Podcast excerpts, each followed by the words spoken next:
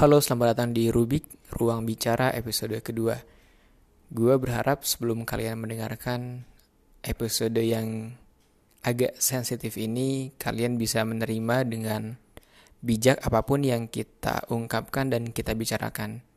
Apa yang terjadi dan dialami oleh narasumber dan diputuskan olehnya adalah pemikirannya sendiri dan gue sebagai teman adalah orang yang sangat mendukung keputusannya. Jadi gue berharap tidak ada yang merasa tersinggung, tidak ada yang merasa tersakiti lewat diskusi kami malam ini. Kalau ada yang merasa tersinggung dan tersakiti, kami mohon maaf dan sangat terbuka untuk menerima kritik dan saran. Selamat mendengarkan.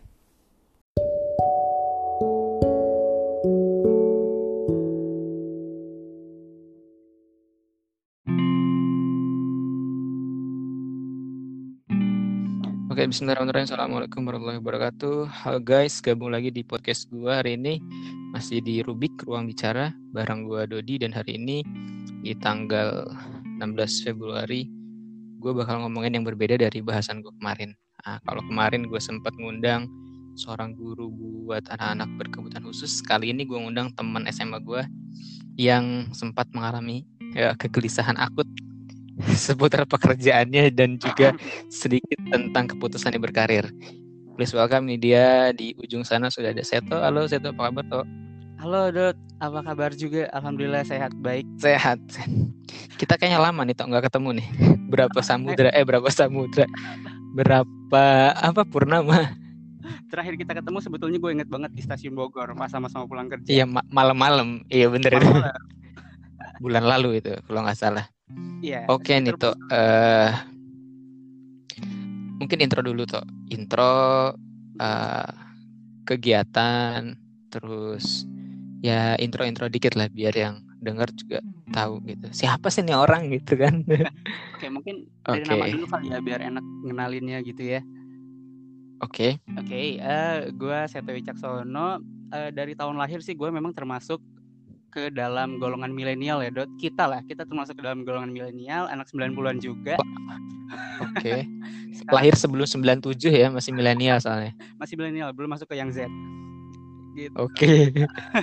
Sekarang gue udah berkeluarga posisinya dan sudah diamanati satu orang sahabat gitu ya. Sedap. Ya eh, lalu apa ya kegiatan gue sekarang sih? Paling ya bekerja aja biasa rutinitas sehari-hari Em, saat ini juga gue sekarang kerja di salah satu perusahaan yang bergerak di bidang jasa eh, penyedia kontak center gitu. Pokoknya di bidang penyedia oke. Betul nanti kita bakal bahas gitu. Betul khususnya memang di bidang pelayanan pelanggan. Kurang lebih itu dulu aja mungkin Dut ya. Berarti posisi sekarang sebagai? Eh, di HR spesifikasinya lebih ke recruiter, rekrutmen. recruiter HR wah ini dunia yang sangat menarik nih. Karena setiap orang gawe lewat HR nih Betul. Awal mulanya lewat HR. Pasti. Oke toh, ini alasan gua ngontak lu gitu ya beberapa hari lalu. Baru dua hari lalu sih ngontaknya. Hari lalu ya. Karena gua kan memperhatikan kegelisahan lu di Facebook ya dulunya. Kan banyak kan postingan lu tuh tentang eh, pekerjaan. Kan orang tuh kalau sekarang galau gampang kita lihatnya. Dia repetisi ngeposting sesuatu berulang tuh berarti lagi sedang mikirin itu gitu. Eh, dan gue pernah lihat postingan lo itu tentang mulai galau tentang pekerjaan gitu ya. Ada teman-teman kayak yang lain juga nge-like terus komen di postingan lu terutama tentang lu sempat bekerja di sebuah bank konvensional yang mungkin bikin lu juga galau. Nah, sebelum lu memutuskan untuk resign dari bank itu, sebenarnya gue mau nanya dulu, ketika lu memutuskan kerja di bank tuh, apa Mhm. latar belakangnya? Terus sampai akhirnya resign itu kenapa? Um, Oke. Awal mulanya gue mau ngasih mau ngasih gambaran em, latar belakang pendidikan gue ketika kuliah mungkin ya. Eh, nah itu gua- juga nyambung betul. gue itu kan kuliah di jurusan psikologi ya. Oke. Gitu. Ah, cita-cita atau harapan lulusan psikologi ya pada umumnya lah em, pengen nantinya bekerja di bidang HR atau ruang lingkup HRD kurang lebih kan seperti itu ya. Idealnya ya. idealnya betul idealnya nah em, awal lulus itu sekitar 2014 gue pastinya melamar di bidang HRD gitu. Entah jadi staf HRD Hmm. atau uh, recruiter pokoknya ruang lingkup yang seperti itu. Tapi uh, beberapa bulan setelah gue lulus belum ada panggilan juga waktu itu sampai akhirnya ada tawaran dari temen uh, teman gue itu memang kerjanya di perbankan awal mulanya. Um, Hmm. lalu gue dapet tawaran dari dari dia gitu. Jadi um, gue pikir ya udahlah gue coba juga. Gitu. Toh nggak ada salahnya gue lulusan baru gue butuh ilmu di uh, satu perusahaan. Gitu. Butuh Nah, ilmu dan butuh status ya sebenarnya. Betul butuh ilmu dan butuh status gitu. Wah sudah berpengalaman. Dan itu. bener itu. Dua itu penting soalnya. Ketika ya betul. lulus ya aduh. Bete kita soalnya kalau ditanya berulang kan udah lulus kok masih di rumah aja wah nah oke oke lanjut lanjut Nah dari situ gue cobalah uh, mas- memasukkan lamaran ke perbankan ketika itu untuk posisi staff admin. Am, waktu itu prosesnya kurang lebih satu bulan sih. Bahkan gue pun udah mikir ya udahlah mungkin gue nggak nggak cocok juga di perbankan. Apalagi gue dari psikologi gue sempat sadar diri juga waktu itu nggak ada sangkut pautnya. tesnya berlapis itu ya Berlapis betul. Dan gue pun sampai nunggu harus nunggu waktu satu bulan uh, sampai akhirnya gue dapet info bahwa gue diterima. Akhirnya gue join gitu. Wah. Ah. Eh, ya sebagai lulusan baru, ah, sebagai lulusan baru, kan iya kan betul loh, nggak, gue nggak munafik juga dulu sempat punya kebanggaan sedikit, sedikit sedikit gue kerja kerja di perbankan. iya karena Yoi, jajan kan gue pernah tuh ketemu lo di pinggiran matahari. Oh, betul, jajan gitu ya. Oke oke oke. betul. Terus terus terus. Eh, Iya, nggak munafik juga. Gue dulu sempat eh, seneng lah keterima kerja di perbankan. Em, dalam arti ya, wah ini pengalaman pertama gue kerja nih, gitu. Eh, Dan ditambah bagus juga kerjaannya gitu ya. Betul betul. Dan ditambah mungkin banyak orang juga udah tahu di kerja di bank itu gajinya lumayan dong gitu. Banget toh, banyak bonusnya, ya kan? betul. Gaji pokok mung- mungkin memang standar aja gitu UMR atau UMR lebih sedikit, tapi bonusnya dalam setahun itu kita bisa dapat 2 sampai dengan tiga kali di luar THR. Waduh, itu akhir tahun atau gimana tuh biasanya? Nah, jadi biasanya ada bonus eh, trimester atau bonus satu semester tiap satu semester dalam setahun juga Itu ada bonus. betul. Eh, lalu ada Berapa bonus, kali gaji? bonus akhir tahun Em, untuk karyawan baru biasanya disesuaikan dengan lamanya dia ker- dia kerja. Di apa namanya tuh? Diratain tuh istilahnya apa? Em, prorate prorate ya. Proret. Oke. ha. Aha, nah semacam itulah. Eh, ya gue pun dulu nggak bisa dibohongin gitu. Seneng gue sama hal itu loh gitu. Dapat uang Oh ya, iyalah. banyak. Wah, di Bogor kerja di Bogor gaji gede. Ah, Jadi, nah itu. Nah em, setahun pertama nih jujur aja sebetulnya ada teman juga yang ngingetin gue. em, kok lu mau kerja di perbankan? Di perbankan tuh em, kita sebutlah bertentangan dengan prinsip agama kita loh, gitu kan? dari Betul. awal Eh, kan suara-suara itu udah ada suara-suara lu kok kerjanya di bank sih atau gimana? Oke, dari awal sebetulnya gue belum tahu gitu soal hal itu dot bahkan dari pas pertama temen gue ada yang nyampein hal itu ke gue gitu bahkan dia sempat sempat nyindir juga di eh, sosial media gitu ya jujur aja gue ngerasa tersinggung gitu karena ya? kenapa enggak lo dulu eh, saya ingat gue dulu lo belum mengingatkan gue secara langsung Gitu. Belum langsung ya. belum langsung Oke. belum langsung. Nah em, awalnya juga gue ngerasa di tahun aw- di tahun awal gue kerja ya setahun pertama gitu gue sempat mikir kayak gini loh emang apa salahnya kerja di perbankan? gitu. Em, Bener. toh gue niatnya ya cari kerja gitu. Itu ya ya gue mikir kayak gitu. Gue sampai sempet eh, mikir negatif juga ke temen gue ah lu nya aja kali yang sirik dan eh, lain sebagainya. Sampai ke arah sana lo gue gitu Sampai cukup pragmatis ya sebenarnya. Ini kesempatan ada. Pragmatis? Maksud eh, karena Mhm, Mungkin- betul. ya wajar sih. Am, lalu sampai akhirnya, oh ya dari awal gue juga udah nentuin sebetulnya gue kerja di bank itu paling lama punya target itu tiga tahun dot. Maksimal itu paling lama tiga tahun. Dan gue juga memang nggak berniat lama-lama banget sebetulnya. Maksimal tuh tiga tahun. Jadi em, entah setahun atau setelah dua tahun bekerja di perbankan nggak menutup kemungkinan gue resign. Gitu kan Ah, oke. Dan pada akhirnya gue waktu itu faktanya berapa tahun? em, 34 bulan alias 2 tahun 10 bulan. Aduh, di bawah target tuh lu nggak lulus. Nah, Targetnya jadi tiga total tahun. Kan itu 34 bulan Oke, oke, oke. Nah, ini yang bikin gue menarik tuh sebetulnya kapan lu mulai merasakan ya gue juga akan gue juga apa namanya kalau gue ada di posisi lu bekerja di Mhm. bank konvensional dengar ocehan orang-orang cemoohan dalam tanda petik walaupun sebenarnya itu ngingetin pasti akan ngerasa jengah dong lama-lama. Nah ini yang menarik gitu ketika ketika nasihat itu datang berulang, jengahnya itu juga datang berulang, lalu lalang gitu kan di pikiran lu, barangkali orang terdekat tuh juga diingetin. Gimana lu akhirnya merubah rasa jengah itu jadi lu Hmm, mau nyari tahu oke. gitu. Em, sebetulnya rasa rasa apa ya gelisah deh kita katakanlah gelisah lah ya itu gue alamin setelah satu Mhm. tahun gue bekerja di perbankan gitu setelah gue terus didesak atau eh, banyak yang bilang lah soal ih kok mau sih kerja di bank nah gue kan cari tahu emang apa salahnya kerja di bank gitu kan Pada akhirnya apa salahnya? pada akhirnya salahnya ternyata setelah gue cari tahu dan gue pun dinasehati langsung oleh senior gue justru di eh, di satu divisi yang sama dot gitu jadi Wow. senior Senior lu langsung yang gue langsung pun nanya ke gue gitu dari eh, mulai sekitar setahun kerja di bank itu dia nanya e, toh lu kok mau kerja di bank di bank itu kan sebetulnya eh, apa yang kita kerjakan itu berlawanan sama prinsip agama loh itu dari senior gue langsung loh dia udah sekitar 12 atau 13 tahun kerja di sana dan dia masih kerja di sana enggak, sampai hari ini. alhamdulillah dia lebih dulu resign ketika itu dibanding gue Ah, berarti dia persiapannya 12 tahun tuh Betul. untuk resign. 11 tahun dia harus melalui pertimbangan yang amat sangat matang karena eh, sepengetahuan gue juga dia sudah berkeluarga dan punya dua orang anak. Gitu. Nah itu. Ini, Ini ini juga ada menarik hubungannya nanti gitu ya. Waktu ya bener itu kan gue tanya tuh lu berani Eh, sebentar. Serius lu salah satu orang yang berani banget gitu Nah, sebentar. Ini gue masih perlu banyak cerita sebetulnya soal ini soal kegelisahan di mana mulainya gitu ya. Em, selain tadi senior gue juga yang nginfoin gue dot soal itu gue juga kan langsung tertarik untuk cari tahu sendiri gitu kan.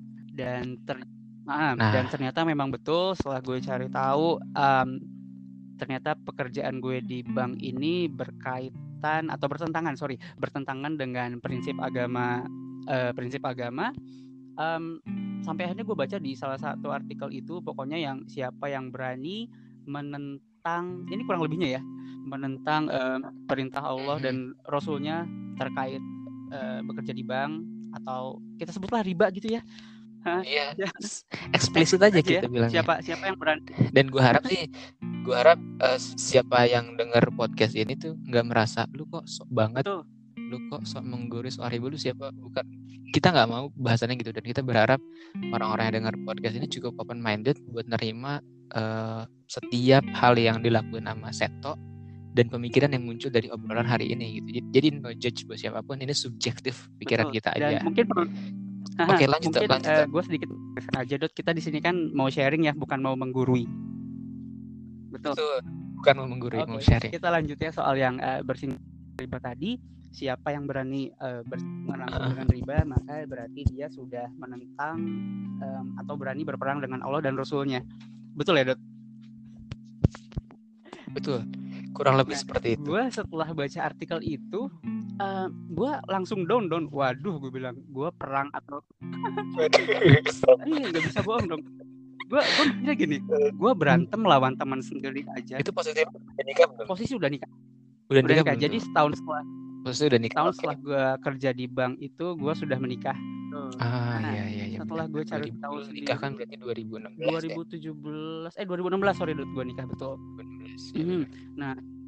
oke lanjut Kak. nih Iya. menarik nih. Mulai menarik nih Iya. lucu soalnya. Gue tuh dengan mata kepala gue sendiri gue langsung down juga. Waduh ini gue berantem melawan teman sendiri aja belum belum tentu menang lah ini. Kok perang lawan Allah dan Rasulnya nih? Gimana caranya? Gue bilang kan gitu punya apa kita gitu ya? Apa? Nah itu yang pertama dot yang kedua em, kalau nggak salah juga gue pernah baca kurang lebih juga gini. Gue nggak tahu nih eh, sumbernya dari hadis atau dari mana. Intinya bunyinya gini em, Allah menjanjikan siapa yang berani eh, melawan perintah Allah soal riba atau larangan Allah soal riba itu dijanjikan hatinya akan gelisah. Wah dan itu terjadi sama lu sebenarnya itu gelisah. terjadi sama gue selama gue kerja di perbankan gitu dan jadi bener ini. ya, gue gue langsung berpikir keras gitu kan waduh ini jangan-jangan memang efeknya nih gitu kan. Berarti setelah lu menemukan Mhm. itu dan masih ada setahun ke depan gimana yang lu rasain tuh pasti apakah hari-hari lu tenang gitu? Maksud gue kan kayak tadi pergolakan batinnya pasti luar biasa gitu ya. Mungkin orang bilang lebay tapi gue rasa ada lah pergolakan batin itu. Karena kan eh, apa namanya bahkan gue juga mungkin lu menemukan ada kata-kata yang bilang kalau kita memberikan harta yang haram kepada keluarga gitu kan. Kan riba itu haram. Lu pasti deg-degan juga tuh pas baca Betul, itu kan. Harta yang haram pada keluarga itu gimana? Tuh gitu itu gimana waktu betul. kayak gitu? gue juga kepikiran soal itu. Em, jujur aja beberapa kali gue nangis ketika gue tahu hal itu. Juga Dot. wah. nangis gue nangis gitu ini nih gue gue nangis ya ampun ini akhirnya kan sisi sisi sisi melonya lelaki itu kan sendiri nangis kontemplasi gitu kan kontemplasi sendiri nangis eh sendiri kontemplasi Betul, nangis betul. gitu gue gue Oke. sempat nangis eh, setelah tahu hal itu ya ampun berarti ini anak istri gue makan sesuatu yang sebetulnya nggak bagus nih buat fisiknya mereka secara fisik gitu ya Mhm. Tapi udah terlanjur nih kan betul gitu. udah terlanjur ditambah dot ini mungkin yang harus digarisbawahi gue baru membina rumah tangga. Bisa dikatakan seperti itu kan. Betul Nah, bener banget jadi- sih. Terus terus. Jadi tuh. setelah setahun itu kan gue mulai em, kepikiran kepikirannya tuh aduh gue udah berkeluarga dan istri gue ketika itu memang em, posisinya sudah melahirkan Tobio sih ya. Anak gue namanya Tobio. Ah, iya. Em, Tobio waktu itu masih dan itu pasti berat juga gitu Berat. ya pasti amat sangat berat. Ketika itu posisinya berat banget. Em, jujur aja gue selama so, ini berkaitan soal yang kegelisahan yang gue rasain ya dok. Jadi selama gue Mhm. kerja di bank kan sudah dijanjikan akan eh, selalu gelisah atau diberikan kegis- kegelisahan sama Allah gitu ya. Eh, gue selama kerja di bank itu sebetulnya kerjaan gue aman dot supervisor gue terus senior senior gue teman-teman gue semuanya mau bantu dan gue nggak ada masalah sama sekali di kantor jadi nggak ada istilah lu bangun tidur di hari Senin itu berat buat pulang ke Um, kantor. kalau soal itu itu selalu berat karena gue kepikiran eh, kapan gue harus resign. di maksud gue di luar di luar itu di luar maksud di luar oke. masalah. Lu mulai gundah itu pasti lu nggak di luar masalah riba tadi lu nggak merasa berat kan sebenarnya di tengah karena lingkungannya nyaman betul betul. banget. Harus diakui itu dari lingkungan nyaman, dari em, secara tim juga nyaman, kami saling backup dan kerjaan gue beres gitu. Tapi tapi setibanya gue di rumah, istri gue terus selalu ngeluh. Ngeluhnya gini, kamu kenapa sih tiap sampai rumah kok cemberut terus ya? Kenapa kamu seolah-olah istrinya jadi nggak seolah-olah lu mungkin eh, istri lu bilang kok setiap ketemu gue cemberut gitu betul kan betul Em, istri gue sampai nyinggung, nyinggung secara frontal gitu kamu di kantor bisa nyapa nyapa nasabah dengan senyum baik ramah bisa tapi kok giliran ketemu aku kok ketus gini ya? Gitu dot. Apa yang bikin lu akhirnya apa namanya ya emang kerasa ya? Atau maksud gue kan sebenarnya ketika lu di kantor pun mungkin ada perasaan eh, apa apa teman-teman lu mulai ngerasa ada perubahan ketika setahun lu mulai mencari dan menemukan itu teman-teman lu ada yang komplain gak saya tuh mulai berubah nih sikapnya atau sifatnya atau bahkan mungkin omongannya atau gimana? Eh, gue sejujurnya karena eh, secara tim dan supervisor gue waktu itu baik gitu ya. Gue bahkan beberapa kali bilang eh, sebetulnya sih celutukan bercanda dari gue. Aduh aku mau resign nih tapi kapan ya? Gitu. Tapi sambil bercanda gue sebetulnya kan di balik itu gue ada betul-betul keseriusan itu gue harus resign. niat gitu ya. Oh. oke. Nah, em, tapi sebelum ke arah sana gue mau menjelaskan lagi soal yang eh, sampai rumah istri gue ngeluh itu dot. Hmm. Ah, Nah, jadi dari situ juga gue kepikiran gitu, apa karena eh, efek dari riba juga ya? Pertama hati gue dibuat gelisah atau nggak tenang. Terus em, muka gue menurut istri gue langsung ya dot, nggak ada cerah-cerahnya sama sekali dan bawa dia ngomong gitu Betul. Istri gue ngomong gitu langsung ke gue. Dan gue itu selalu atau sering kali eh, bete lah di rumah tanpa hal yang jelas gitu. Itu harus gue akuin juga loh. Padahal itu tadi di kantor gue nggak ada Kerasa masalah. ya? Di kantor gue nggak ada masalah. Betul. Kerasa banget. berarti efek kegelisahannya itu menular ya toh sebenarnya Ah, bisa jadi menular apalagi gue bawa emosi atau kegelisahan itu ke rumah gitu. Jadi secara nggak sadar waktu itu Tobio Tobio udah lahir kan waktu itu udah lahir sih eh, awal-awal lahir sih dia sebulan atau dua bulan pertama ketika itu. Eh ketika apa ya ini kan pasti kalau gue jadi lu gitu wah gila buruk banget nih kondisi kondisi gue rumah tangga nggak ada masalah gitu mm-hmm. tapi kan uh, secara secara batin ini masalah gitu. Nah akhirnya apa yang akhirnya terjadi tuh setelah pergolakan batin itu? Maksud gue lu mulai berpikir terus istri lu udah tahu kah ketika akhirnya lu mau resign atau gimana? Oke, okay. setelah memang gue merasakan hal itu, gue juga sharing kan pasti di agama gitu. Um, istri gue memang alhamdulillah syukur dia selalu support gue dalam arti gini dok, ketika gue curhat, awal-awal gue curhat tuh uh, istri gue selalu bilang ya udah uh, kalau kamu nggak kuat, kamu boleh resign kalau soal kerjaan uh, yang baru Bismillah aja. Yang penting kamu ada usaha. Ini nih. Lalu lalu kalau ini. Betul. Iya alhamdulillah um, pasangan gue support. Bahkan dia bilang um, terus kalau memang pun kamu harus resign lebih dulu dan kamu belum dapat kerja ya udahlah. Uh, tadi lu bilang istri lu sangat uh, support sekali. Tapi kemudian apa yang akhirnya mem membuat lu memutuskan buat resign gitu? Oke. okay yang akhirnya gue um, memutuskan untuk resign itu sebetulnya tadi udah gue bahas di awal bahwa gue kerja hmm. di bank itu paling lama tiga tahun. Oke, okay, gitu. ada target. Setelah, ada target. Setelah itu tiga tahun uh, gue masih ada di bank, gue mau nggak mau resign, gitu sih. Dan akhirnya memang sebelum tiga tahun uh, gue dikasih rezeki untuk resign gitu ya, dikasih hidayah kita katakanlah itu ya. Hidayah. hidayah kan lucu ya itu di post di cover majalahnya seorang bangkir bang ditemukan mendapat hidayah gitu. Kalau nggak gitu sih ya. kalau hidayah mungkin setelah Ini... tahun lah ya. Uh, lebih tepatnya dikasih keberanian dot karena kan gue setelah dikasih kegelisahan dan lain semacamnya um, bener gue sih selalu bener, minta, bener, bener. keberanian ya. Betul gue selalu minta untuk diberanikan uh, segera resign gitu. Jadi Buat resign Nah, ini uh, berarti sebenarnya buat tadi itu juga jadi faktor terbesar lu memutuskan untuk resign atau karena tadi ada target? Uh, jadi dua hal itu saling berkaitan sih dot. Harus gue akuin dua hal itu saling berkaitan. Awalnya memang target dan mungkin karena target itu sendiri jadi jalannya yaitu ditunjukkanlah gue soal uh, riba. Hidayah. Hidayah gitu soal riba gitu. Sampai akhirnya ya udahlah keputusan gue jadi betul-betul mutlak gue harus re segera resign dari perbankan dan gue harus kembali ke jalur gue sebagai lulusan psikologi. Nah, ketika lu resign dan pasti adalah lu menceritakan alasan lu resign itu kan karena riba tadi. Betul. Apa tanggapan orang-orang di sekitar atau teman deket terus mungkin keluarga dan sebagainya? Ada nggak sih yang bilang lu kok so idealis banget atau aha, ya, mereka fine-fine aja? Oke, okay. pertama dari istri gue dulu kali ya. Kalau dari istri gue jelas hmm. amat sangat mendukung gitu ya udah, gak ada masalah. Yang Clear kedua, kalau sama istri. Betul. Yang kedua dari orang tua gue sendiri, dot. Gimana tuh? Jadi dari orang tua gue sendiri sebetulnya agak kaget karena gue uh, ketika gue mengajukan surat resign gue nggak bilang sama sekali, nggak bilang apa pun ke orang tua gue.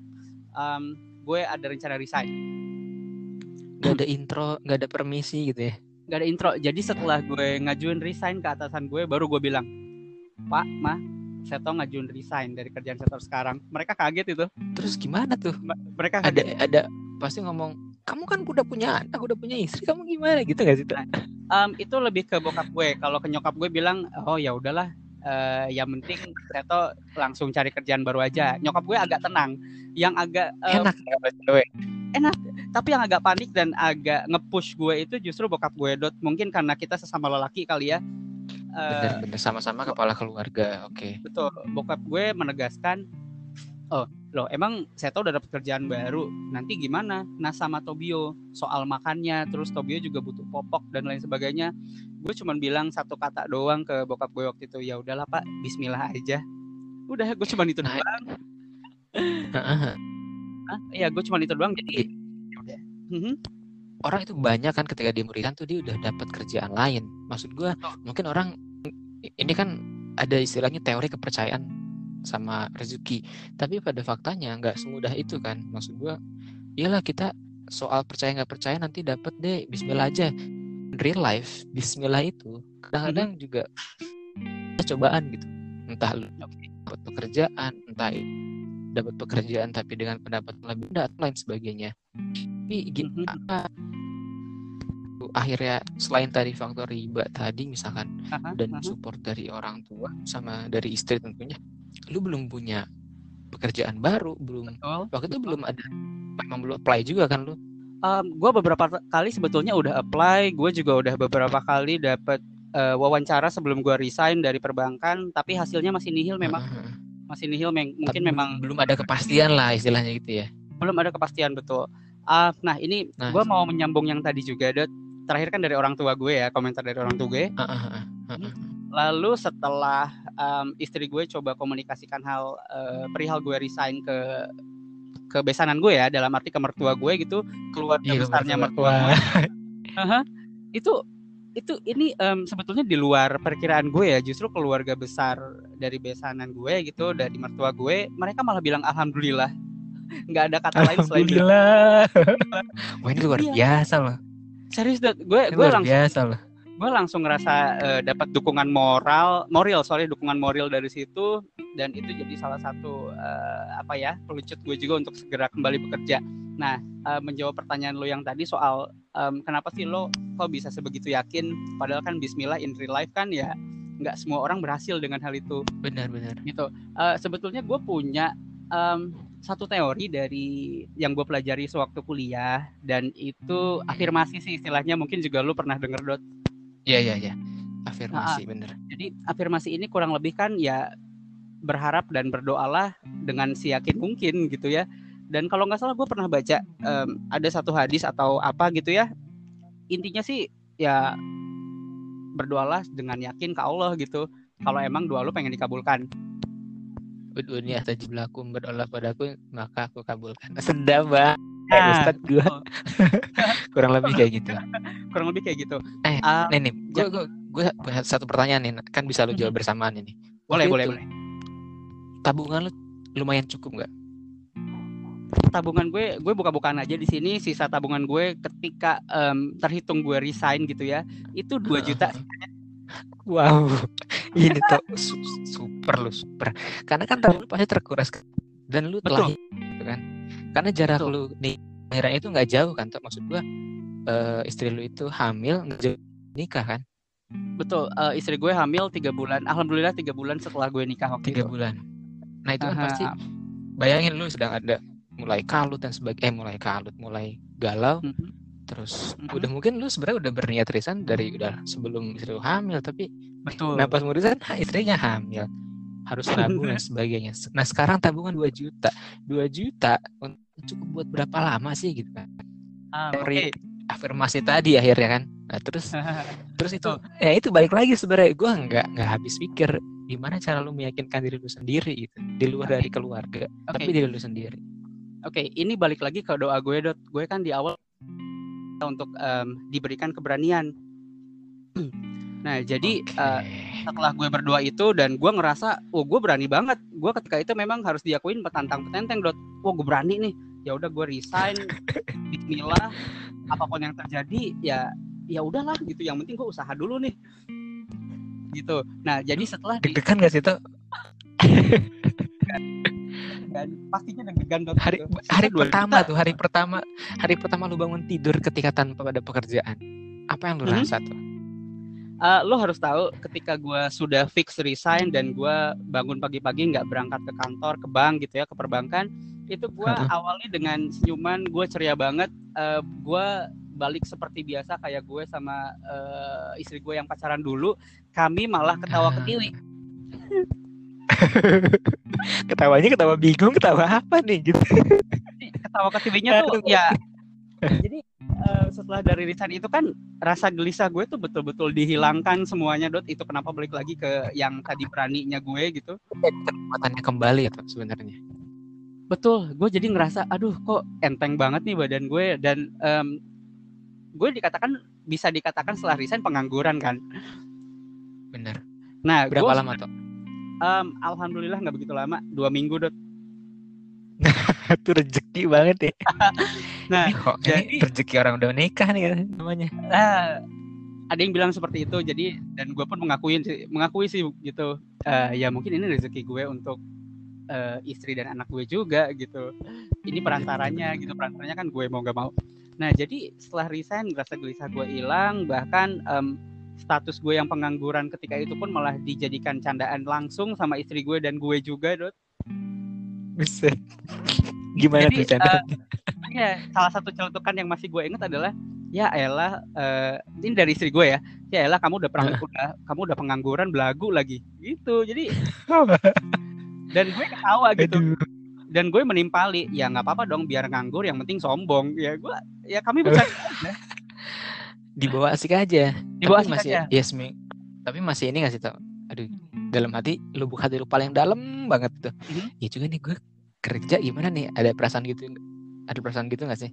pastinya pastinya itu kan em, salah satu tanggung jawab gue sebagai eh, kepala di rumah gitu ya Mm-mm. gue gue Iya, memikirkan iya. hal itu em, nah selama pengangguran nih sebelum gue akhirnya balik kerja gue mau cerita sedikit soal eh, masa-masa nganggurnya gue dot sebelum gue dapet kerjaan lagi Oke oke. nah selama nganggur itu em, gue itu sebetulnya sempat karena belum ada panggilan kerja ya gue sempat melamar jadi eh, ojek online gitu tapi entah Gojek apa kenapa Grab apa Uber tuh? em, ketiganya gue cobain Oke. Ketika- yang pertama eh, gue coba di Uber ketika itu karena dapat info kan di Uber lebih gampang gitu Eh, Masuknya ya. apa, walaupun memang ada simpang siur pendapatannya lebih sedikit dibanding Gojek dan Grab tapi nggak nggak apa-apa deh gue coba juga tapi memang sayangnya entah kenapa gue nggak dapat notifikasi untuk eh, segera datang ke kantor Uber terdekat waktu itu. Oke em, Tasnya itu lu waktu itu daftarnya nggak di Bogor dong? eh, daftar kalau Uber kalau nggak salah waktu itu ada yang di Bogor sih jadi gue daftar Oh, ada di Bogor. ya aplikasi waktu itu. Mhm. Hmm, tapi nggak ada panggilan. Lalu yang kedua gue daftar di Gojek. Nah di Gojek ini gue nggak tahu sebelumnya ternyata eh, setelah kita apply lewat aplikasi atau eh, webnya mereka kan harus ada notifikasi langsung tuh yang dikirim langsung dari Gojeknya ke SMS via SMS Ternyata. Nah ternyata notifikasi yang gue dapat itu palsu karena nggak langsung dari Gojek tapi dari nomor eh, provider lain lah gitu. Nah gue oh kan gitu. ya. ya, ya, Ah, ya. karena ketidaktahuan gue jadi ya udahlah gue datang dulu ke kantor Gojek yang di Bogor. Setelah gue konfirmasi ke security ternyata itu bukan notifikasi asli dari Gojek. Jadi katanya "Eh, Mas boleh tunggu notifikasi langsung dari kami dari Gojeknya. Kalau yang ini bisa jadi penipuan Mas. Wah ya udahlah gue balik lagi tuh setelah eh, dari kantor Gojek yang di Bogor. Jadi gue ngerasa ya udahlah Uber Gojek gue ngerasa belum rezeki. Gitu kan. Terakhir gue coba di Grab Gimana tuh? gue yang terakhir nah yang terakhir coba di Grab gue daftar via aplikasi juga. Nah untuk Grab ini memang dia eh, khusus. Jadi sebelum kita jadi driver kita harus punya rekening banknya dulu nih. Untuk Bank penyaluran tertentu. si bank tertentu betul nah ya otomatis kan gue langsung ke bank tersebut lah ya Terus? bank itu, di bank itu gue baru ketemu satpamnya doang loh tapi gue udah diketusin sama satpamnya mas mas nggak bisa Kenapa? Nah, entah kenapa gue udah jelasin pada Pak, saya mau daftar jadi driver Grab. Saya mau buka rekening untuk driver. Nah, gue langsung diketusin dan digelakin sama satpamnya. Satpamnya bilang gini, gue sampai inget, sam- eh, masih inget sampai sekarang gitu. Mas, untuk pendaftaran rekening driver udah tutup sekarang. Balik lagi aja nanti katanya. Yang penting Mas udah diterima dulu di eh, Grabnya lah. Kan gue bingung ya, katanya kan suruh bikin rekening dulu. Tapi kok eh, gue minta untuk terima dulu ya udah dari situ gue udah bete gue langsung langsung balik ke rumah di rumah gue cerita ke istri gue ya udahlah mungkin emang belum rezeki jadi eh, driver ojek online Nah, gue mikir kayak gitu dengan kondisi dengan kondisi kayak gitu toh lu merasa Mm-mm. ya allah kok gue malah dikasih cobaannya setelah hijrah gitu. Gitu nggak sih lu berpikir sempat kayak gitu nggak sih? Em, alhamdulillahnya gue nggak berpikir sama sekali yang negatif soal Allah dot dan Masih insya Allah gue selalu ya. Insya Allah gue selalu positif uh, sama Allah gitu.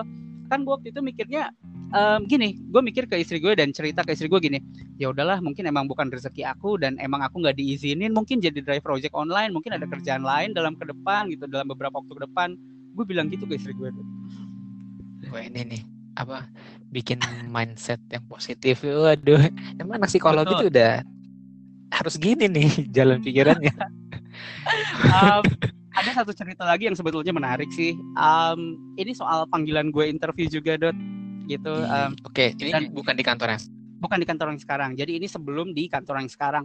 Jadi Ah, oke. um, posisinya untuk rekrutmen ya Dot, itu kan posisi yang gue emang pengen banget tadi gue cerita di awal kan. Gue inget banget. Jadi gue apply, gue interview. Um, udahlah ketemu sama jadi gue interview sebagai rekrutmen di salah satu perusahaan yang memang statusnya um, masih berkembang ya dot gue interview langsung sama ownernya bahkan waktu itu startup gimana oh ya di startup betul oke okay. oke okay. Sampai, terus, terus sampai terus. ya akhirnya um, kita ketemu gitu di salah satu mall memang um, ownernya santai banget jadi minta gue untuk ketemu di salah satu mall aja di daerah uh, Cibubur waktu itu sampai akhirnya oh gue tahu nih perusahaannya apa nih Um, Cibubur warnanya hijau. Ada uh, hijau-hijaunya nggak logo perusahaannya? Bukan, justru dia perusahaannya itu di Depok dot lokasinya. Wah, aku ngajak di Cibubur sih gimana ini? Cuman entah dia ada agenda apa, jadi uh, kita sepakati ya udah di Cibubur aja dan gue ikuti itu gitu kan. Um, PR kan tuh Cibubur tuh. Betul dong, betul, PR banget. makanya waktu makanya waktu itu gue naik Grab aja lah biar langsung nyampe gitu Grab car ya. Um, nah, oke, okay. sampai terus terus. Nah, sampai akhirnya kita ketemu ngobrol-ngobrol santai dulu. Bahkan gue juga memang ditraktir makan dan minum juga. Um, Wah. Lalu sampai akhirnya ada satu pertanyaan setelah kita diskusi gitu. Alasan kamu resign apa sih? Apa coba menjawab ya apa adanya dan jujur gitu ya. Apalagi nih, apalagi harus digarisbawahi perusahaan yang um, yang yang mau atau sedang gue apply ini dia tuh pas gue lihat backgroundnya bisa dibilang Islami ya karena tiap pagi mereka mewajibkan karyawannya sholat duha lalu tiap Kamis juga ada pengajian gitu pokoknya hmm. dikatakan cukup Islami kenal nggak sih tuh gue jadi penasaran nih perusahaannya um, nanti kita diskusi secara privasi aja mungkin kasih tahu itu Oke, okay, sampai ada um, akhirnya ownernya nanya ke gue, kamu resign karena apa? Ya gue kasih tahu dong, karena saya um, mau menghindari riba sebelumnya saya kerja di perbankan, saya pengen rezeki yang lebih baik, ditambah um, posisi yang saya lamar sekarang itu adalah untuk rekrutmen. Itu posisi yang saya emang inginkan banget dari awal saya lulus kuliah. Menurut gue kan itu udah apa, jujur banget. Tanggapannya apa? Udah bijak. Nah, ini iya betul betul bisa dikatakan bijak. Tapi responnya dia di luar dugaan gue.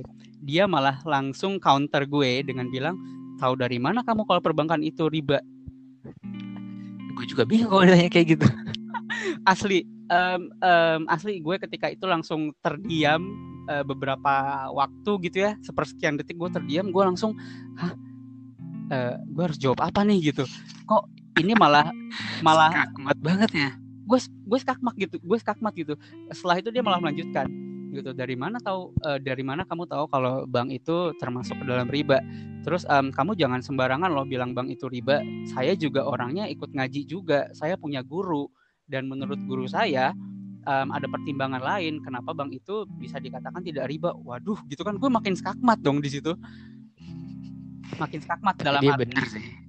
Ya betul. Mungkin dia di sudut pandang yang lain apa diambil dari sudut pandang yang lain. Cuman cuman gue tetap teguh dong soal pendirian gue. Waduh um, bahkan gue sempat mikir waktu itu waktu itu waduh ini mau debat atau mau iya ini mau debat mau ngajak gue debat atau mau interview gitu ya. Gue sempat mikir kayak gitu juga. Gue harus jawab apa nih? Salah-salah um, akan berujung debat. Gue mikir uh, kayak gitu. Gue sempat diem cukup lama juga. Dan gue lihat dari ekspresinya dia dia terlihat uh, agak bete gitu sama keputusan gue resign dari bank dan kenapa gue dengan secara gamblangnya bilang bank itu riba kerja di bank itu riba. Ya dari situ um, antusiasme kami sebetulnya yeah. sih bisa dikatakan kami karena yang bete bukan cuma dia doang gue pun bete gitu kan. Iya juga sih. Kalau gue jadi lu juga gue bingung sih bakal jawab apa. Terus pasti dia oke okay, kamu saya terima tapi lu bakal nggak nyaman Betul. Iya sih? Betul, betul banget. Nah, jadi dari situ, dari situ gue tahu, oke, okay, ini untuk yang sekian kalinya bukan rezeki gue lagi, karena gue dihadapkan dengan sesuatu yang um, gue sendiri pun nggak siap gitu, khususnya jadi jadi ya udah setelah um, ngobrol banyak gitu, um, akhirnya gue pulang dan gue udah sadar diri, oke, okay, gue gak akan keterima dan um, sekalipun keterima gue nggak akan nyaman kerja di situ bahkan mungkin kalaupun dia bilang oke okay, mas Seto diterima mungkin lu gak bakal ambil juga gitu ya bisa jadi betul. Kenapa gue bilang bisa jadi? Karena pertimbangan itu tadi. Tapi ada ada kabar gak dari dari dia tuh waktu itu? Setelah itu nggak ada kabar sama sekali sih. Nah itu tuh rekruter kayak lu nih. Jangan begitu tuh. Tolong hargai kami cari pekerjaan tuh. Dan memang um, ditambah dot yang jadi pertimbangan juga uh, benefit dan salary-nya nggak sesuai per perkiraan gue sih jadi ya udahlah kurang kayak juga gitu ya udah kurang. kurang. Kurang. Bisa dikatakan di bawah UMR sih. impresinya juga kurang nyaman gitu ya. Betul betul. Gitu. Nah setelah itu ya udah. ya setelah itu ya udah gue mulai memasrahkan diri lagi sambil tetap yakin gitu ya. Sampai akhirnya satu waktu waktu itu gue dapet um, info dari temennya istri gue. Jadi teman dia dulu waktu kuliah uh, di grup kelasannya dia dulu. Jadi temannya istri gue bilang di kantornya dia lagi membutuhkan satu orang staff rekrutmen um, dan dibutuhkannya segera alias cepat. Segera. segera. Nah ini segera. mulai ada. ini mulai masuk ya, mulai masuk. Hal mulai tenang. Wah ini peluang nih gitu ya. Oke oke oke. Lanjut lanjut lanjut posisinya ini gue lagi diajak main sama nyokap gue dot. Jadi gue nyokap gue dan istri juga anak gue lagi pergi ke Tangerang waktu itu. Ke ke salah okay. satu mall di Tangerang. Uh, jadi ya udah um, istri gue langsung bilang nih ada satu nih lowongan rekrutmen nih. Ini yang kamu mau banget nih. Terus gue bilang oh boleh boleh gitu kan. Itu posisinya kami lagi di mobil. Terus gue nanya emang kapan waktu interviewnya? Nah istri gue nanya. Nah ke teman gue istri gue nanya nggak um, ada jawaban dong dot. Sampai malam sampai gue balik dari Tangerang pun nggak ada jawaban. Jawaban oke. Okay. nah nggak ada jawaban sampai akhirnya pas baru sampai rumah sekitar jam setengah sepuluh malam itu ada jawaban dari temennya istri gue. Ya udah kalau mau coba uh, besok langsung datang aja gitu. Dan istri gue langsung ngasih tahu itu ke gue. Besok nih, kamu disuruh, nih kamu disuruh datang besok. Waduh gimana gue nggak panik dan nggak siap gitu? Posisinya baru dikabarin setengah sepuluh Betul. Waktu itu gue inget banget tuh posisinya gue lagi cuci piring di rumah. Banyak terus balik. Pada akhirnya iya. tetap datang kan? Pada akhirnya gue tetap datang. Um, awalnya gue sempet ragu. Gue bilang ke istri gue, ya udahlah bisa nggak dinego. Um, ini gue inget banget. Um, dikabarin hari Selasa, gue diminta datang untuk Rabu. Gue nego bilang ke istri gue, bisa nggak datangnya Kamis? Betul, dikasih kabarnya malam. Gue nego bilang ke istri gue, e, bisa nggak coba bilang ke teman kamu, aku datangnya hari Kamis jadi Rabu aku besok prepare dulu istirahat dulu um, biar badannya enak gitu biar siap banget lah pas diwawancara. Istri gue bilang eh kesempatan gak datang dua kali loh. Bener sih bener-bener. Lu ngelewatin ya. kesempatan itu berarti lu ngelewatin masa depan lu tuh Betul banget. Nah, akhirnya gue didesak terus um, sama istri gue. Istri gue juga ngepush gue gitu. Aku nggak mau tahu. Pokoknya kamu besok harus datang. Aku bantuin deh sini beres-beresin ke meja kamu, celana kamu, dokumen-dokumen CV kamu. Aku bantuin deh. Kamu cuci piringnya udahin dulu. Yang penting kamu mandi dulu deh. Ya udah, gue ngikutin apa yang dibilang istri gue dong gitu.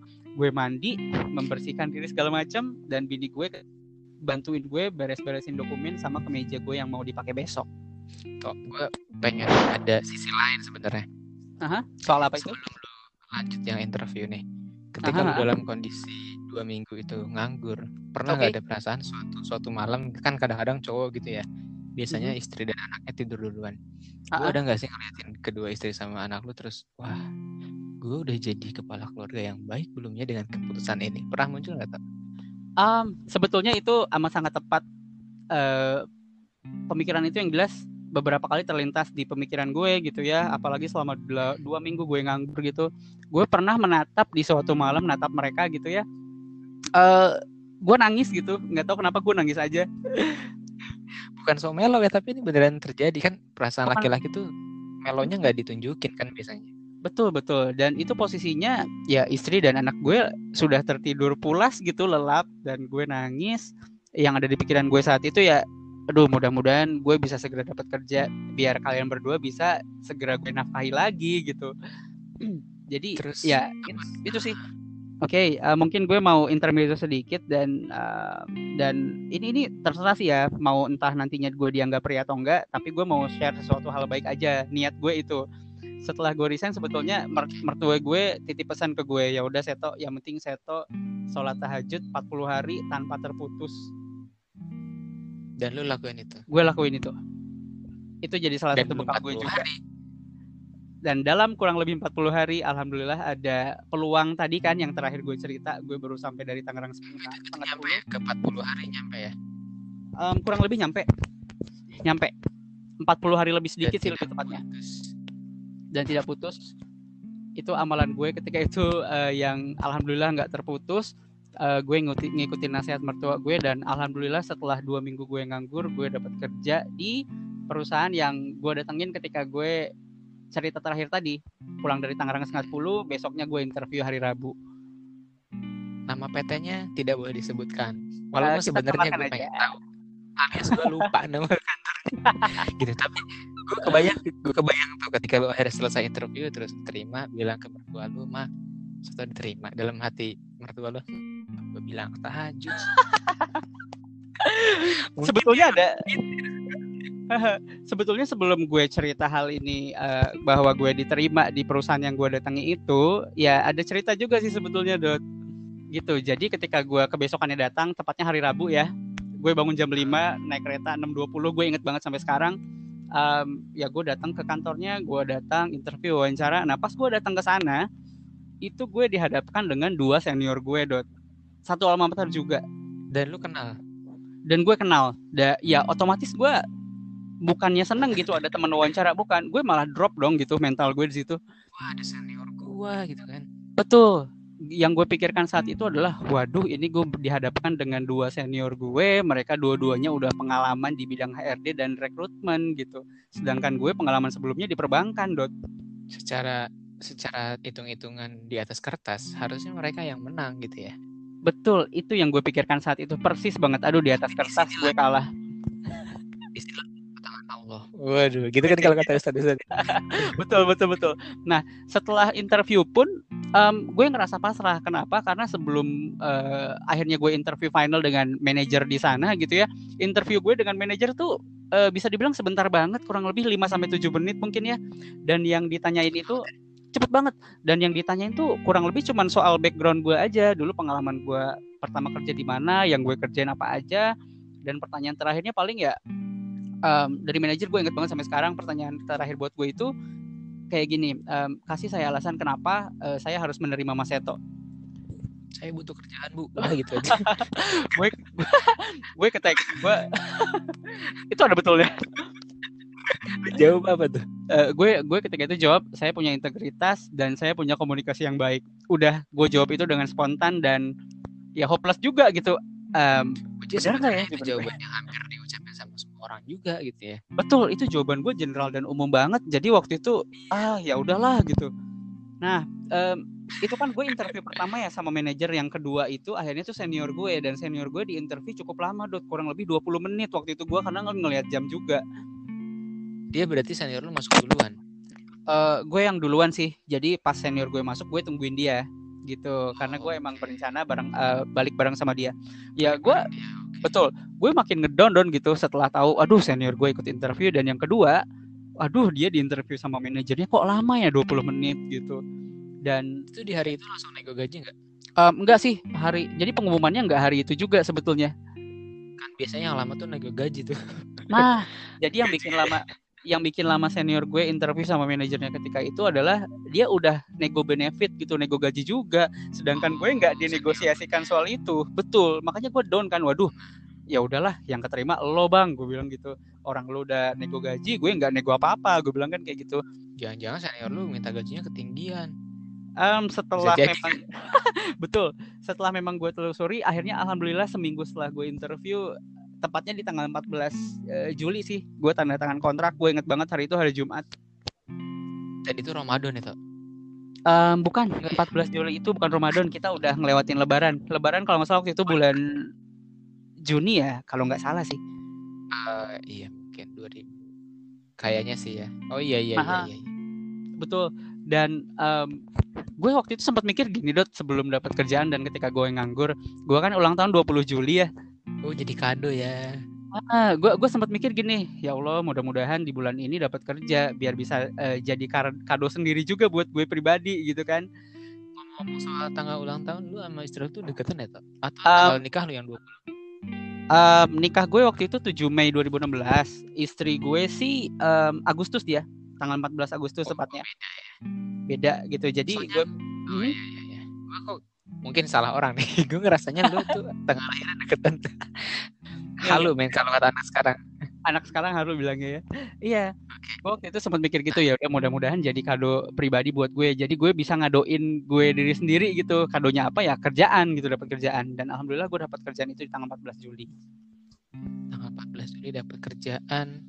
Pulang lu uh, ketika dapat kabar itu kan berarti ada telepon atau apa pun ya dari kantor. Mm-hmm. Apa reaksi istri lu tuh? Um, oh gini, lucunya adalah um, karena kan yang infoin ada lowongan di situ kan temennya istri gue ya. Berarti yang ngumumin temen istri lu dulu ke istri lu jangan-jangan. Betul betul banget. Jadi uh, alasannya gini.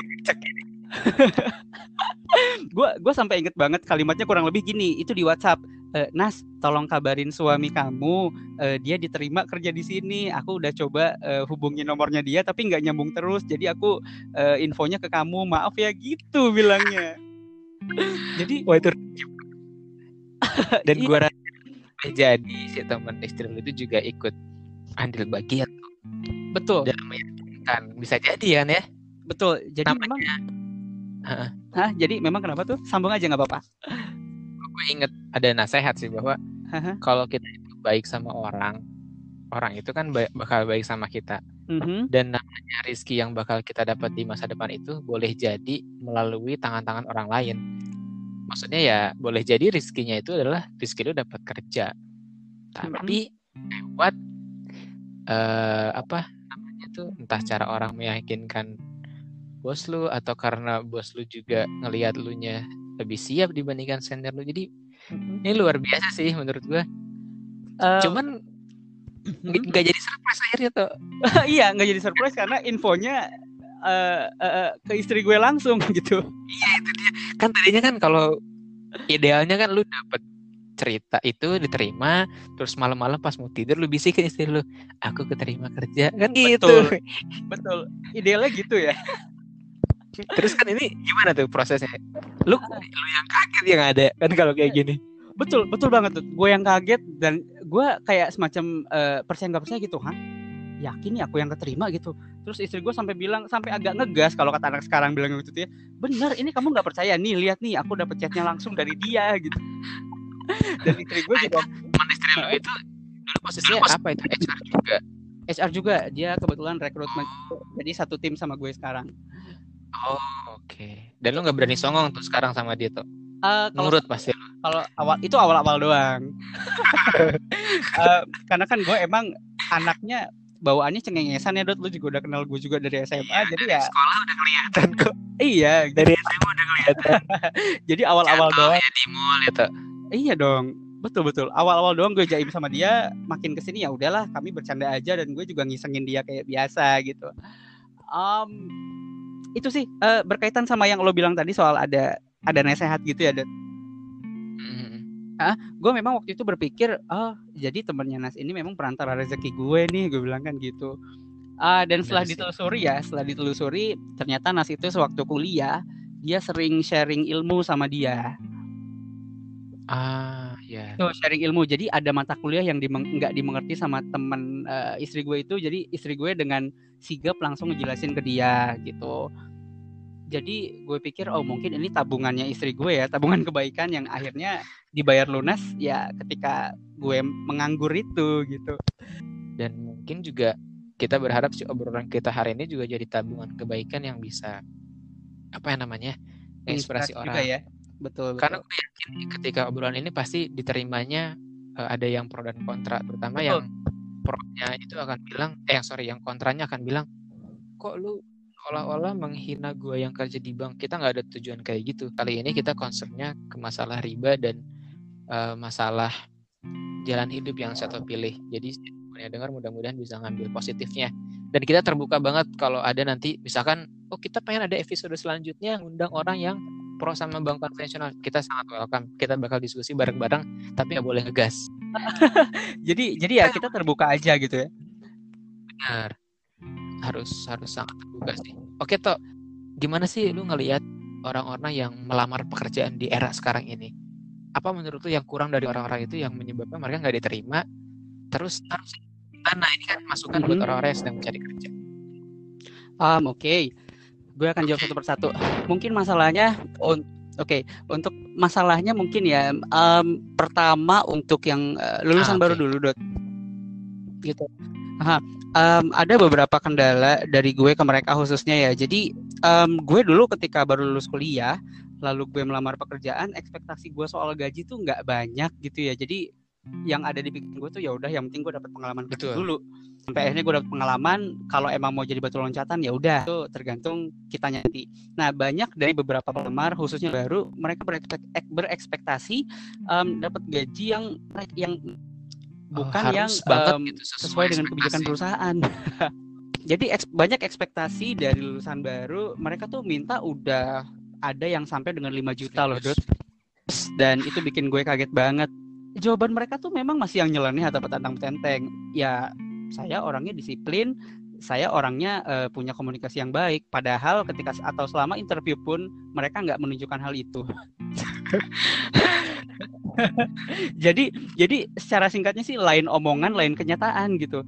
Em, pertama, kalau minimal paling enggak mereka punya skill bahasa Inggris yang bagus, oke lah, Oke. gitu ya. Gua hargai skill itu pasti itu sangat sangat berguna banget. Lalu soal disiplin, ya kasarnya memang yang punya manajemen waktu yang bagus lu doang gitu. Bener juga. nggak sih bahkan bahkan ada satu bahkan ada eh, sorry dua kandidat waktu itu gue inget banget mereka udah di offering em, soal kontrak gitu ya. Dia bilang mas maaf saya kayaknya nggak mau sign deh karena gajinya kecil. Kecil dot gitu dia. ngomong gitu kalau nominal gue nggak bisa bilang karena kan ini menyangkut rahasia perusahaan juga tapi itu memang itu nominal yang ditawarkan tuh nggak kecil itu rata-rata eh, orang Jakarta terima gitu loh Dut. Iya dan ditanya loh emang harapan gaji kamu berapa ya itu tadi balik lagi 5 juta. Gila ya. Gila susah sih, serius, Ah, serius. itu Ah, ah, mungkin kendala gue itu terus ada kendala lain mungkin soal yang mereka kayaknya acting tuh jadi ya udahlah gue interview aja dulu urusan nanti selama gue interview ya dot nggak ada menurut gue pribadi ah, selama interview interview orang gitu. Gue pribadi eh, berpikir nggak pernah ada pertanyaan yang sulit dari gue. Bahkan itu lebih ke eh, ngobrol biasa dot gitu. Gue nggak pernah nanya ke mereka fungsi fu- puskesmas di masyarakat tuh apa sih? Nggak ada gue gitu. Puskes.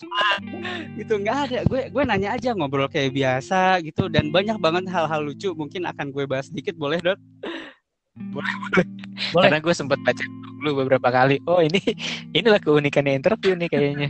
Iya beberapa kali bahkan sampai dengan saat ini sih gue tulis di blog jadi tanya motivasi kamu kerja apa sih itu pertanyaan sederhana kan Bekerja apa sih? Tapi gue nggak bisa jawab juga tuh. Eh, gini deh atau motivasi atau tujuan kamu kerja apa sih Em, sering kali gue kasih clue gitu kalau dia bingung jawabnya tujuan kamu kerja apa? Kan ada kalau lulusan baru biasanya cari pengalaman. Kalau yang sudah pengalaman biasanya ingin benefit yang lebih gitu kan. Kadang gue kasih clue. Ngomong-ngomong ini interview apa kisi-kisi debat capres tuh? ada kisi-kisi ya? Karena gini dot. Karena gini. Karena gini em, pertanyaan yang gue ajukan tuh sebetulnya ringan bisa dikatakan ringan dikategorikan ringan. Cuman kadang si kandidat bingung hah gimana pak maksudnya? Gitu. Makanya ketika mereka bingung gue langsung kasih clue aja gitu gue probing aja dengan cara seperti itu dan ada satu kandidat gue inget banget sampai sekarang motivasi kamu kerja apa lo mau tahu jawabnya apa dia jawab biar bi- dia jawab biar nggak diomongin tetangga itu jujur. Eh, Itu- harusnya nerima tuh orang kayak gitu. karena orisinil ya Orisinil tuh. Su swear nanti itu orang paling jujur boleh jadi tuh orang kayak gitu. Eh, lalu gue kan agak agak eh, eh, pelangak pelongo juga gitu ya setelah dapat jawaban itu. Hah kenapa? Emang kenapa? Gitu sama tetangganya. Iya iya pak.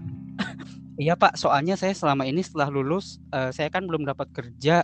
Saya selalu diomongin tetangga orang tua saya nyampein hal itu ke saya. Jadi saya nggak enak ke orang tua saya. Saya jadi berasa ada beban. Niat bagus oke bagus. Bagus. Jadi oh gue pikir oh baiknya anaknya mau mengangkat derajat keluarga ya. Gue pikir waktu itu gitu loh. Eh, betul sebetulnya gitu. Lalu ada juga sih kandidat yang ini sebetulnya gue kurang suka. Em, kandidatnya cewek dua orang. Dia flirting gue alias godain gue itu gue nggak suka banget sumpah. Eh, dia waktu interview kan cengengesan gitu senyum-senyum. Pas gue tanya mbak kok nggak jawab pertanyaan saya kenapa cuma senyum-senyum dia jawab "Em, nggak apa-apa mas soalnya masnya cakep manis saya jadi grogi oh Kalau gue jadi lu tuh Tobio kirimin pakai Gojek ya, taruh dia tuh. jadi gue gue pikir oke okay, itu mungkin bisa jadi pujian tapi please ini lagi uh, dalam proses interview gitu. ngomong, jadi memang ceweknya cakep nggak? Ah manis lah. Manis. Tapi tetap jadi ya kan kalau kayak gitu. Betul uh, saat itu gue langsung ilfil dan gue nggak terima. Lalu yang ketiga yang ada sih yang mencengangkan waktu itu jadi um, dia saking groginya di si kandidat saking groginya ini ya. posting kemarin nih di Instagram betul banget. Ya, cerita betul betul. saking saking groginya ya gue persilahkan dia duduk di satu ruangan gue ruangan interview. Gue bilang di awal gue bilang dengan sangat clear dan jelas gitu mbak uh, sebelum kita ngobrol lebih banyak coba mungkin dari diri mbak bisa ada yang diperkenalkan terlebih dahulu gue bilang gitu. Setelah itu dia beranjak dari kursi setelah itu dia beranjak dari kursi dan buka pintu mau keluar ruangan. Gue kan langsung kaget ya gue agak ngegas nih memang ngomongnya. Loh mbak mau ke mana? Gue bilang kayak gitu. Loh saya diminta keluar kan pak?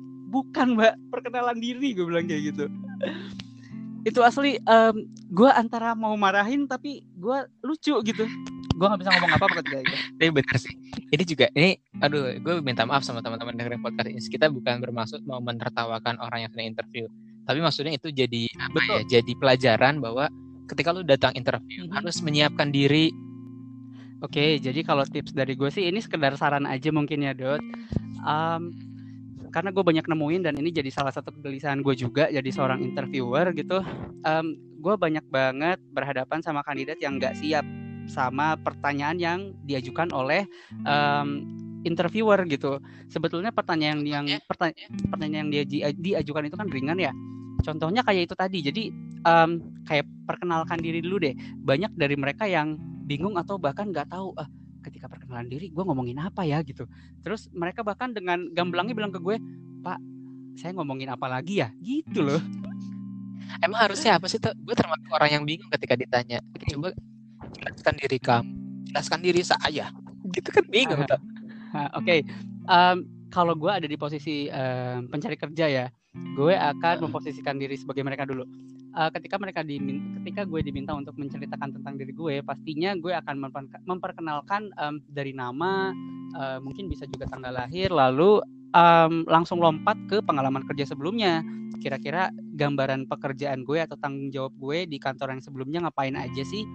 Gitu. Kalau gue biasanya nggak akan cerita banyak-banyak. Kenapa? Biar um, nantinya si interviewer terpancing untuk uh, banyak nanya Bertanya. lagi. Betul atau probing ah, gitu kalaupun uh. memang si kandidat mau menceritakan secara gamblang keseluruhan itu juga nggak apa-apa gitu. Nah itu kan um, biasanya akan dengan mudah dijawab oleh uh, yang sudah punya pengalaman sebelumnya kan. Nah kalau yang Benar. untuk lulusan baru untuk lulusan baru uh, perkenalan diri aja kayak biasa nama lo siapa sih? Uh, lo lahir berapa uh, lo lo lahir tanggal berapa gitu? Terus background pendidikan lo apa sih mungkin bisa juga diceritakan kenapa lo memilih jurusan itu kalau untuk lulusan baru atau kegiatan kemahasiswaan apa yang pernah dia ikuti selama di kampus. Gitu. Um, karena itu jadi salah satu pertimbangan ya oh ini anak organisasi nih itu kali ya. betul ya. itu bisa jadi. Lalu um, mungkin bisa diceritakan juga kenapa dia tertarik sama posisi ini. Terus um, kalau mau sekalian ceritakanlah langsung motivasinya kerja dia untuk saat ini tuh apa sih? Itu itu nggak salah kok gitu. Karena um, kalau buat gue ya sebagai interviewer, interviewer interviewer biasanya atau sering kali akan menemukan pertanyaan lain yang akan diajukan setelah si kandidat cerita banyak. Gitu. Oke, gue kebayang juga sih ya. Mm -mm. Gue uh, gue waktu pertama gue jadi setelah gue dulu itu uh, sempat kerja di salah satu perusahaan majalah pertanian nggak lama waktu itu terus gue nganggur hampir setahun freelance aja ada event dan sebagainya nah kemudian gue dipanggil buat interview tuh gue bingung asli karena gue interviewnya bukan sama HRD karena waktu itu HRD-nya lagi kosong. Oke. Okay. langsung sama manajer gue tuh waktu itu. Dia nanyanya ya coba ceritain. Tapi gue bingung tuh kalau tanya ceritain. Diri saya ya udah gue ceritain apa adanya. Terus juga kan gue kadang suka takut ya kok ngelihat wajah manajer gue itu kayak nggak apa mukanya berkerut kayak okay. gue nggak cocok nih gue nggak cocok. Nah itu tuh maksudnya kadang kan juga kita tuh suka nervous. Nah, sebenarnya si interviewer dari sisi lu ngelihat karyawan itu baik atau enggaknya tuh gimana sih maksudnya? Apakah ada penilaian khusus? Entah itu cara mereka duduk cara pakaian dan sebagainya itu ada nggak sih yang lu nilai sebelum lu memutuskan dia maju ke step berikutnya Oke, okay. uh, eh, sebetulnya sih ada beberapa aspek yang gue lihat gitu. Yang pertama, yang jelas kerapihan ya. kerapihan ini termasuk dari bagaimana cara berpakaian, bagaimana cara mereka menghargai diri mereka sendiri ketika mereka datang interview. Gitu dong. Apakah harus pakai pantopel, celana bahan, baju putih? Um, sebetulnya itu tergantung perusahaan, Dot. Kebetulan di kantor gua sekarang karena memang lingkungannya santai, jadi kalaupun ada orang yang datang mau interview, bawahannya jeans, sepatunya cats atau yang sport gitu, terus atasannya polo Masih atau kemeja masih oke, itu dipersilakan. Wow. Gitu. Tapi kan tapi kan ada perus interview tuh. santai banget soal pakaian di kantor gue memang. Eh, tapi memang ada beberapa perusahaan yang eh, mewajibkan ya rapi gitu ya pantofel, celana bahan, kemeja gitu. Bahkan ada yang mewajibkan kemejanya putih. Gitu. Bener, bener banget. Yang pastinya gue lihat sih di luar dari em, kerapihan, yang jelas pertama attitude, kedua komunikasi.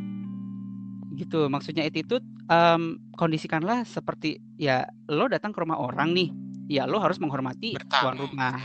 Betul, lo Bener. bertamu Ah, lo menghormati tamu dan jagalah attitude karena eh, soal respon kandidat dot gue pernah minta eh, satu kandidat memperkenalkan diri dan lo mau tahu jaw- jawaban atau respon dia apa dia dia bilang em, oke mas dari mana ya oke dari nama kalau nama saya mas udah tahu lah ya mas udah bisa lihat di CV tanggal lahir saya juga ada di CV itu Nah itu maksud gue gitu. Itu Karena di Instagram gue. kadang ada yang ngomong gitu kan. Ada yang pernah ada yang nulis kayak gitu menurut gue dan gue gak setuju ya. Ada pertanyaan dia dia, dia nulis gini. Buat apa interviewer nanya siapa nama dan eh, tentang tentang eh, pencari kerja kalau kalau interview itu punya CV. Apa fungsinya, CV? Ada yang ngomong gitu. Dan ini gue nggak juga nggak bisa jawab. Gimana? Oke, kalau dari gue sih ya, CV itu kan untuk menjelaskan em, siapa sih diri lo gitu, background lo seperti apa, entah mulai dari pendidikan atau latar belakang pekerjaan sebelumnya, itu secara tertulis, gitu kan. Nah, dari CV juga kan akan dilihat, dari CV itu akan kelihatan. Pertama fungsi CV kan jelas untuk administrasi juga salah satunya kan. Hmm, Nah, betul. untuk beberapa bagian tertentu CV itu bisa dibilang krusial. Misalnya untuk eh, level manajerial gitu, em, biasanya di kantor gue untuk level manajerial CV-nya tuh udah nggak ada yang biasa. Bisa dikatakan semuanya luar biasa, kreatif banget pembuatannya.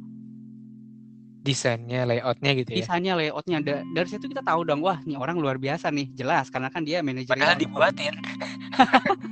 bisa jadi juga dibuatin bisa jadi juga Em, da, kadang juga gue ngelihat eh, ketika orang bikin CV ya ya inilah tulisan mereka gitu ini pola pikir mereka yang dituangkan dalam tulisan mungkin karena gue juga suka nulis jadi ya kali ya jadi gue Jadi tahu gitu. ya. ada pemikiran sotoy ke arah sana harusnya CV kayak gimana tuh? Apa informasi yang ada? Gue gue jujur ya, sampai sekarang gue masih nggak bisa bedain CV sama resume. Em, jadi gini mungkin eh, biar orang lain juga paham kali ya Em, kita Iya, bilangnya banyak tuh surat lamaran pasti. aja ya surat lamaran aja ya Surat oh oke, surat lamaran, surat lamaran dan CV atau resume lah gitu ya. Surat lamaran dan CV. Jadi Kalau kalau CV sama resume tuh sama gak sih? kurang lebih akan sama sebetulnya. Ah, Oke oke. Gitu. Nah, bedanya surat lamaran dan di CV, yang jelas surat lamaran itu eh, gambaran ba- atau informa- informasi em, kita tuh emang punya tujuan apa sih eh, mau menyerahkan lembaran ini, surat lamaran ini ke perusahaan. Makanya di surat lamaran biasanya em, infonya sekitar gambaran diri kita aja gitu. Gambaran tentang kenapa sih gue mau melamar di perusahaan lo, sebagai posisi apa yang dilamar. Terus biasanya yang ada di surat lamaran tuh akan dikasih tahu lampiran apa yang dicantumkan eh, pada CV atau pada dokumennya dia atau arsipnya dia gitu. Oh iya kayak kayak kita di SMA tuh pernah diajarin ya. Betul di bahasa Indonesia. Tuh. surat ini saya melampirkan gitu ya. Betul. Transkrip. Oh oke. Oke, nah secara sederhananya kalau CV itu kita masuk ke eh, ranah yang lebih serius. Eh, kita ngejelasin nama kita, tanggal lahir, em, eh, status gitu, maksudnya single atau sudah menikah, terus eh, apa pun yang berkaitan sama kita lah. Gitu. Di, di sini juga biasanya kan lebih ke lebih ke kita dan latar belakang berarti ya. Betul, lebih ke personal kita banget lah kalau CV itu. Gitu. Nah, selebihnya kan arsip biasa lah kayak eh, fotokopi ijazah, KTP dan lain sebagainya sih. Oke. Eh ini ngomong terakhir nih tuh. Boleh. Eh, karena ini udah lumayan lama nih. Lumayan kita. lama. Kayaknya ngeditnya Kayaknya lumayan kita ya. perlu bikin lumayan nih editnya. Kayaknya enggak maksud gue. nanti bisa kita sambung. Uh, kita bakal sebenarnya buat teman-teman yang dengerin juga, kita bakal bikin episode berikutnya akan membahas hal kita bahas yang hal yang sama tuh yang tadi yang tentang resign tadi, tapi kita okay. menghadirkan orang lain. Gitu. Wah ini menarik kan, teman kita juga. Menarik, menarik banget. Mungkin mungkin nanti. Nah tapi ini tentang tentang ini sih toh. Gue merasa tadi yang lu bilang orang kadang berekspektasi gaji yang tinggi walaupun padahal mereka baru lulus. Uh, lu pasti ngelihat generasi sekarang gitu. Uh, perbedaan kita kali ya sama yang di interview. Hmm. Enggak maksudnya kalau lu nge-interview orang yang seumuran kita sama lu nge-interview anak-anak fresh graduate, bedanya apa sih dari sikap dan sifat mereka yang lu lihat? Um, Oke, okay. mungkin pertama um, karena memang faktor beda generasi juga kali ya. Pertama dari yang generasi kita deh, seangkatan kita. Biasanya seangkatan generasi seangkatan kita itu um, banyak yang sudah sadar akan bekerja itu susah loh. Bekerja itu memang harus dari nol biar kita punya pengalaman banyak. Uh, lalu soal gaji atau benefit pastinya akan mengikuti dari hasil kerja keras kita juga pastinya benar gitu uh, itu itu iya, salah iya. Okay. itu itu itu salah satu hal yang gue sadari gitu dan um, gue lihat dari lingkungan gue sendiri deh termasuk lo juga dot gitu dan teman-teman kita yang lain um, kebanyakan dari kita menyadari hal itu gitu kerja tuh harus dari nol dan kalau memang lo pengen punya gaji yang besar lo harus punya skill banyak dulu dong biar diakui sama perusahaan biar dilirik sama perusahaan gitu Nah, sementara sementara untuk um, generasi yang sekarang, gue nggak akan bilang generasi milenial ya, karena kita pun termasuk ke dalam generasi milenial. Gen Z gitu ya. Gen Z betul Gen Z karena gue juga banyak mewawancara um, lahiran 97 ke atas, 96 97 ke atas. Pokoknya masuk ke dalam generasi Z lah gitu. Mereka kadang um, bisa dikatakan tuh nggak mau susah gitu. Mereka nggak mau susah dan Kenapa pengennya ya? itu itu sebetulnya bikin gue bingung juga walaupun soal generasi ini uh, balik lagi uh, terpengaruh juga soal latar belakang, lingkungan, sosial dan juga pastinya gimana pola pikir mereka ketika di rumah. Gitu. Pola asuhnya kayak gimana sih? Iya. Eh, kita ngelihat tuh kayaknya mereka tuh sebenarnya smart gitu. Mereka kalau ada orang meng mengutip tuh karena mereka itu kan natif demokrasi atau natif teknologi mana mereka Betul. lahir di zamannya teknologi lagi booming banget beda Betul dengan banget. kita kita beradaptasi tapi mereka tuh nggak beradaptasi orang lahirnya langsung kenalan sama device sama foto Betul. gitu kan Betul. apa itu juga nggak bikin mereka itu kemudian ngegampangin segala sesuatu ya? Uh, mungkin karena balik lagi karena kemudahan itu sendiri ya. Ke gimana ya karena salah satu sifat generasi kita yang milenial ini juga sebetulnya nggak mau susah ya dot. Pengennya yang simple yang ringan gitu ya. gitu ya. iya tapi balik lagi balik lagi mungkin yang jadi penentu adalah pertama pola asuh yang kedua gimana faktor uh, sosial mereka atau lingkungan mereka. Itu sih sebetulnya. Gitu. Gini deh kita milenial ya kita masuk ke dalam ke generasi milenial tapi apakah kita mau gampangnya aja gitu kan enggak? Kebanyakan Enggak kebanyakan di lingkungan kita termasuk kita juga teman-teman kita tuh yang kita tahu mereka merintis karir dari bawah juga kok. Gitu jadi kembali lagi ke sosial. Mungkin kan kita karena ngelihat peer group kita atau uh, teman-teman se sekelompoknya kita tuh ya kita semua tuh mau kerja keras usaha dari bawah jadi ya udahlah kita kalau nggak iya gue sering banget denger uh, beberapa orang lah cerita gitu ya. Dia punya rekan mm -hmm. kerja yang secara usia memang mereka masuknya ke Gen Z. Dan itu kelihatan gitu banyak mengeluh ketika uh, ada pekerjaan itu yang bukan job desknya mereka diminta bantu okay. mereka kayak berat banget buat ngerjain. Padahal kalau buat gue gitu ketika ada pekerjaan orang kita bantu ya ini cara kita bersosialisasi di perusahaan menurut gue tapi kok ada sebagian dari Gen Z ini yang ya itu lo bilang tadi pengennya mudah gampang cepat gajian selesai gitu apakah itu juga dipengaruhi ya latar belakang jelas lah ya atau dipengaruhi sama mereka itu cenderung berpikir praktis atau bisa gimana ya? Itu bisa dikatakan seperti itu ya. Maksudnya gue pun nggak mau ngejudge um, mereka atau mengeneralisasi mereka ya. Tapi yang kita yang kita hadapi memang seperti itu sih. Dan kayaknya memang kita perlu uh, penelitian mungkin ya. Perlu nggak sih penelitian gitu? Atau kita baca atau penelitian malah, orang gitu? Atau malah lihat kita yang seharusnya beradaptasi sama mereka gitu. Betul betul. Iya mau nggak mau ya. Mau nggak mau betul. Gue kebetulan pernah ikut seminar soal uh, generasi milenial sih Dot. memang generasi kita termasuk juga generasi Z sebetulnya generasi yang ingin dimengerti atau inginnya tuh kita uh, sorry inginnya di luar yang di luar mereka itu yang adaptasi sama mereka. Bukan mereka yang adaptasi. Gitu Harusnya jadi egois juga ya. Betul. Jadi betul apa yang lu bilang. Uh, kita harus beradaptasi sama um, mereka gitu. Keberadaan mereka entah dari sikap sifatnya gitu. Entah cara kerja mereka kita yang harus adaptasi sama mereka. Oke ini lumayan banyak nih bahas bahasan yang kita obrolin hari ini. Gue sih hmm. berharap nanti ada lanjutannya lagi gitu sedikit bermanfaat gitu. Nah makasih banyak toh ini udah banyak sharing banget. Mudah-mudahan sama-sama dok. Makasih juga. Banget nih. Yang denger bisa apa ya mengambil sisi positifnya sih. Jadi kalau ada kata-kata kita yang salah tolong dimaafkan. Jangan sampai ada uninstall dari Seto itu jangan ada tolong ya. Ya hashtag uninstall di antara kita. Terus mudah-mudahan sih sukses terus toh dengan karir dan keluarganya. Gue sih amin amin. Makasih udah sukses juga. ketemu kayaknya gue gitu. Dan buat yang denger sekali lagi kita tidak menyerang siapa pun, tidak bermaksud menjelek siapa pun. Dua dan satu bukan yang paling benar ini, karena ini subjektif dari pemikiran kita sendiri. Sampai ketemu lagi di Rubik Ruang Bicara berikutnya. Terima kasih, Seto. Wassalamualaikum warahmatullahi wabarakatuh. Terima kasih, Dodi. Waalaikumsalam warahmatullahi wabarakatuh.